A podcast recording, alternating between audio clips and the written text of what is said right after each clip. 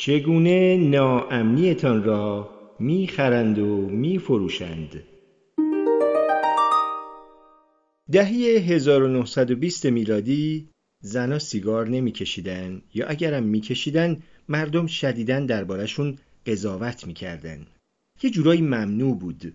مردم معتقد بودن زنا باید سیگار رو به مردا واگذار کنن. مثل فارغ و تحصیل شدن از دانشگاه یا انتخاب شدن برای کنگره. اونا می‌گفتن عزیزم ممکنه به خودت آسیب بزنی یا موهای خوشگلتو بسوزونی.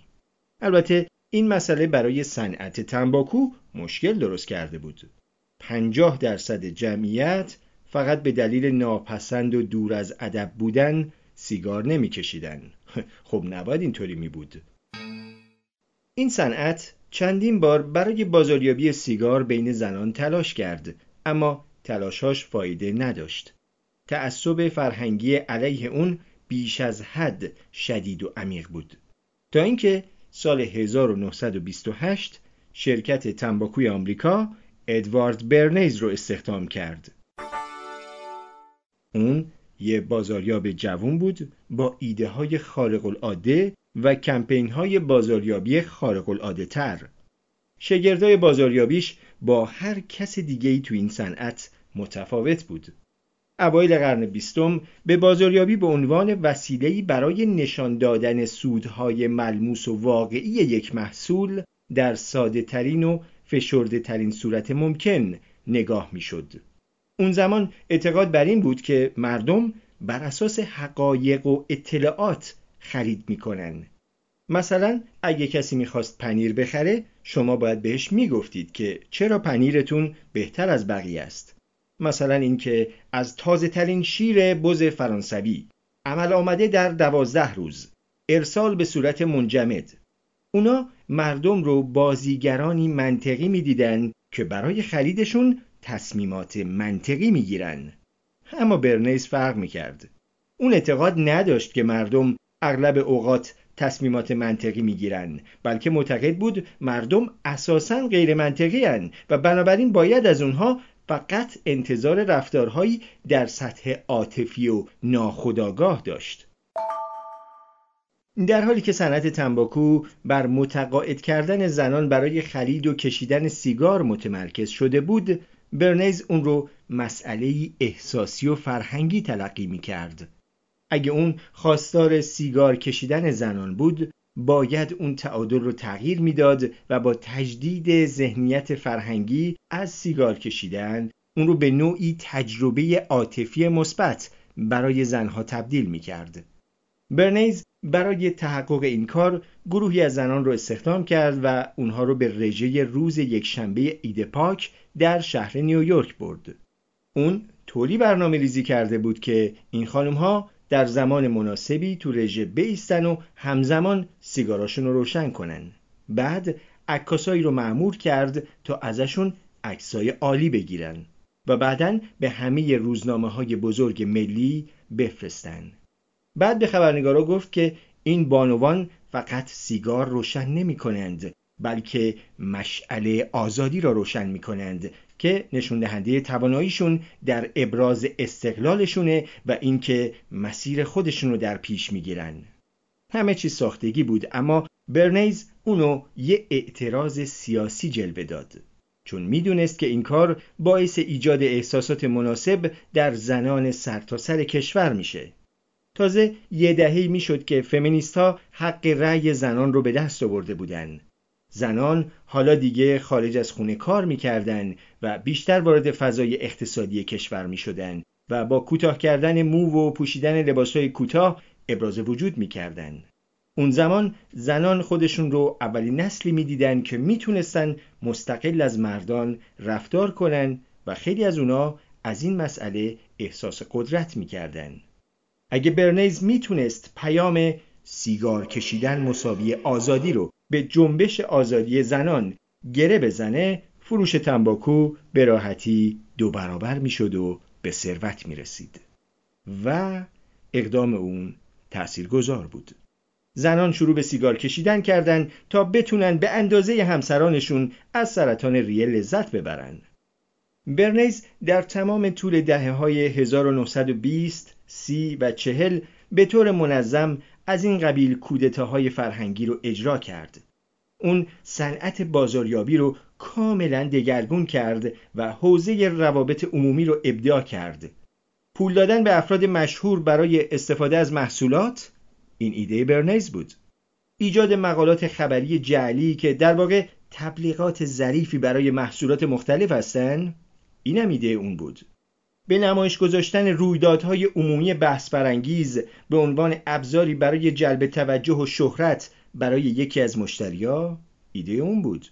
تقریبا همه انواع بازاریابی یا تبلیغاتی که امروز با اونها مواجهیم از ایده های برنیز سرچشمه می‌گیرن. اما نکته جالب در مورد برنیز اینه که اون برادرزاده زیگموند فروید بود. نظری های فروید در این خصوص بود که اغلب تصمیم گیری های بشر در درجه اول ناخداگاه و غیر منطقی هن.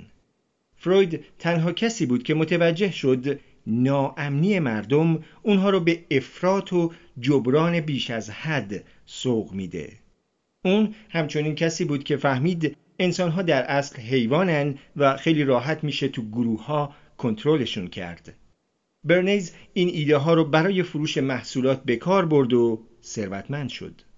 اون از طریق فروید چیزی رو درک می کرد که هیچ کس قبل از اون در زمینه کسب و کار موفق به درکش نشده بود اینکه اگر بتونید وارد ناامنی های افراد بشید اگه بتونید به عمیقترین احساسات ناکافی بودنشون رسوخ کنید هر کوفتی رو که بهشون ارائه کنید می‌خرن این شکل از بازاریابی طرح کلی تمام تبلیغات آینده شد کامیون ها برای مردان به عنوان روش هایی برای اطمینان از قدرت و اعتماد به بازار عرضه می شدن.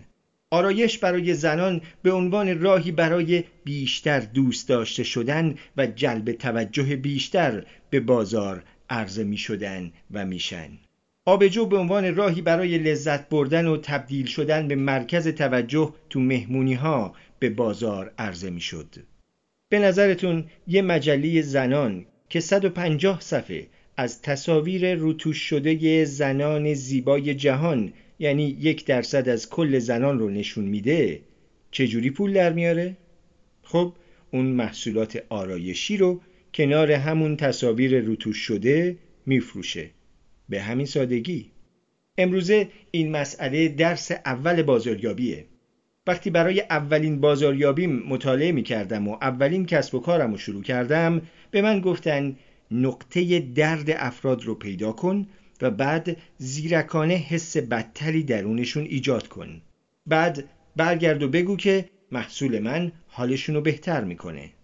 مثلا منی که تو کار فروش توصیه های روابط عاشقانه بودم باید به مردم می‌گفتم که تا آخر عمرتون تنها میمونید. هیچ کس دیگه شما رو دوست نخواهد داشت. هیچ کس عاشقتون نخواهد شد. حتما شما یه مشکلی دارید. او اما چاری کار اینجاست. کتاب منو بخرید البته من این کارو نکردم چون باعث می‌شد حالم از خودم به هم بخوره. بخش عمده اطلاعاتی که به ما می‌رسه شکلی از بازاریابیه. بنابراین اگه بازاریابی همیشه سعی داشته باشه برای فروش محصولش حس ناخوشایندی منتقل کنه پس اساسا داریم با فرهنگی زندگی می‌کنیم که برای به گند کشوندن احساساتمون طراحی شده و همیشه می‌خوایم به نحوی بیش از حد جبران کنیم. چیزی که طی سالها فهمیدم اینه که از بین اون هزاران نفری که به هر نحوی برای دریافت مشاوره به من ایمیل زدن درصد زیادشون واقعا مشکل قابل تشخیصی نداشتن بلکه خودشون به معیارهای عجیب و غریب و غیر واقع بینانه رسیده بودن. مثل دانشجویی که به این امید به دانشگاه رفته بود که هر روز به پارتی های استخری دیوانوار مختلط بره. ولی بعد ناامید شده بود و حس زایه شدن می‌کرد. چرا؟ چون باید سر کلاس می‌رفت و درسای سختی رو می‌خوند و دوستای جدیدی پیدا می‌کرد. اون دائم از خودش نامطمئن بود چون قبلا هرگز مستقل زندگی نکرده بود. وضعیت دانشگاه کاملا طبیعی بود اما اون به امید پارتی های مختلط خودش رو به دانشگاه رسونده بود. مسائلی از این دست همه جا رخ میدن. مثلا خودم وقتی جوون بودم تصورم از عشق و رابطه یه چیزی ما بین قسمت از سریال فرنز و یکی از فیلم های هیوگرانت بود. نیازی به گفتن نیست که سالهای زیادی رو با ناامیدی طی کردم با این تصور که حتما یه مشکل ذاتی دارم. اینم بگم که برنیز از همه اینا آگاه بود اما دیدگاه های سیاسی اون مثل یه نسخه رژیمی از فاشیسم بود. اون معتقد بود این اجتناب ناپذیر و به نفع همه است که رسانه ها و تبلیغات قوی از زعفا سوء استفاده کنند. اون اسمشو گذاشت حکومت نامرئی و به طور کلی فکر می‌کرد توده مردم احمقند و هرچی که افراد باهوش به سرشون بیارن حقشونه جامعه ما به بخشی جالب در تاریخ تکاملش رسیده از نظر تئوری کاپیتالیسم با تخصیص منابع به برآورده کردن نیازها و خواسته های عموم با مؤثرترین روش ممکن می‌پردازه. اما شاید کاپیتالیسم صرفاً مؤثرترین ابزار برای برآورده کردن نیازهای فیزیکی مردم مثل غذا، سرپناه، پوشاک و غیره باشه. چون توی سازکار کاپیتالیستی افسودن به ناامنی ها و معایب و آسیب پذیری های همه افراد محروم به صرفه است. به چه منظور؟ برای ترویج بدترین ترس ها و یادآوری دائمی قصورها و شکست هاشون ایجاد معیارهای جدید و غیر واقعی برای تولید فرهنگ مقایسه و حقارت سوداوره چون افرادی که دائم احساس حقارت می‌کنن بهترین مشتریاشون میشن. مردم در صورتی چیزی رو می‌خرن که مطمئن بشن مشکلشون رو حل می‌کنه. بنابراین اگه می‌خواید محصولات بیشتری به فروش برسونید باید این باور رو در ذهن مردم تقویت کنید که مشکل دارن اما شاید واقعا مشکل نداشته باشن. این مطلب حمله به کاپیتالیسم نیست. حمله به بازاریابی هم نیست. من فکر نمی کنم یه توطعه جامع و فراگیر برای کنترل مردم وجود داره. من فکر می کنم این سیستم خیلی ساده انگیزه های خاصی ایجاد می‌کنه که رسانه رو شکل میده و بعد رسانه ها به شکل نوعی فرهنگ سفت و سخت بر اساس تلاشی دائم برای رسیدن به چیزی ادامش میدن. در کل سیستم ما خیلی خوب عمل کرده و هنوزم در بیشتر موارد عالیه. دوست دارم بهش به عنوان راه حل بین بد و بدتر برای سازماندهی تمدن بشر نگاه کنم. کاپیتالیسم افسار گسیخته رهاوردهای فرهنگی رو به ارمغان میاره که باید یاد بگیریم و از اون آگاه باشیم و با اون سازگار بشیم. اغلب اوقات بازاریابی تو اقتصاد ما ناامنی رو تحمیل می‌کنه که مفید نیست و آمدانه کمبودها یا اعتیادهایی رو درونمون ایجاد می‌کنه تا سود بیشتری به دست بیاره. ممکنه بعضیا ادعا کنن این نوع مسائل رو باید دولت تنظیم و کنترل کنه تا شاید وضع کمی بهتر بشه. اما این به نظر من راه حل بلند مدت مناسبی نیست. تنها راه بلند مدت واقعی اینه که مردم از خودشون شناخت بهتری داشته باشن تا وقتی رسانه های جمعی به ضعف ها و آسیب پذیری هاشون دامن می‌زنن در برابر این ترس ها تصمیم های آگاهانه بگیرن.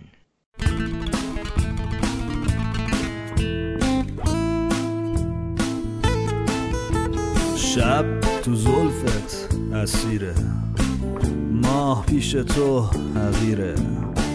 امشب و اینجا بمون واسه رفتن خیلی دیره. صدای تو ترانه.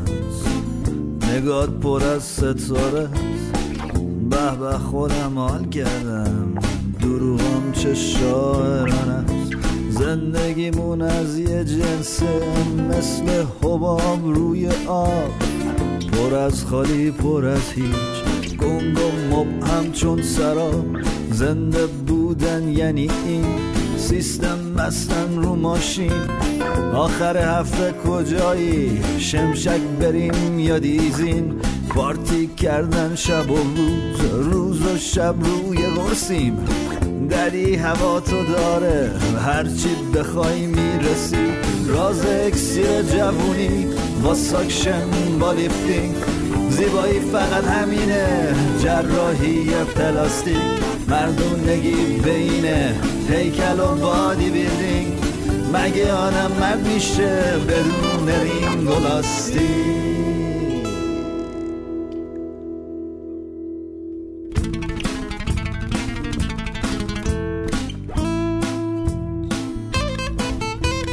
فقط با پول و قیافه کار درست نمیشه.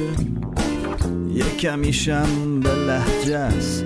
اینجوری خارجی میشه. اینجا و اونجات مصنوعی.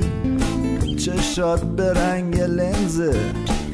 مقصد چه فرقی داره وقتی طرف سوار بنزه؟ خرید و فروش حواله.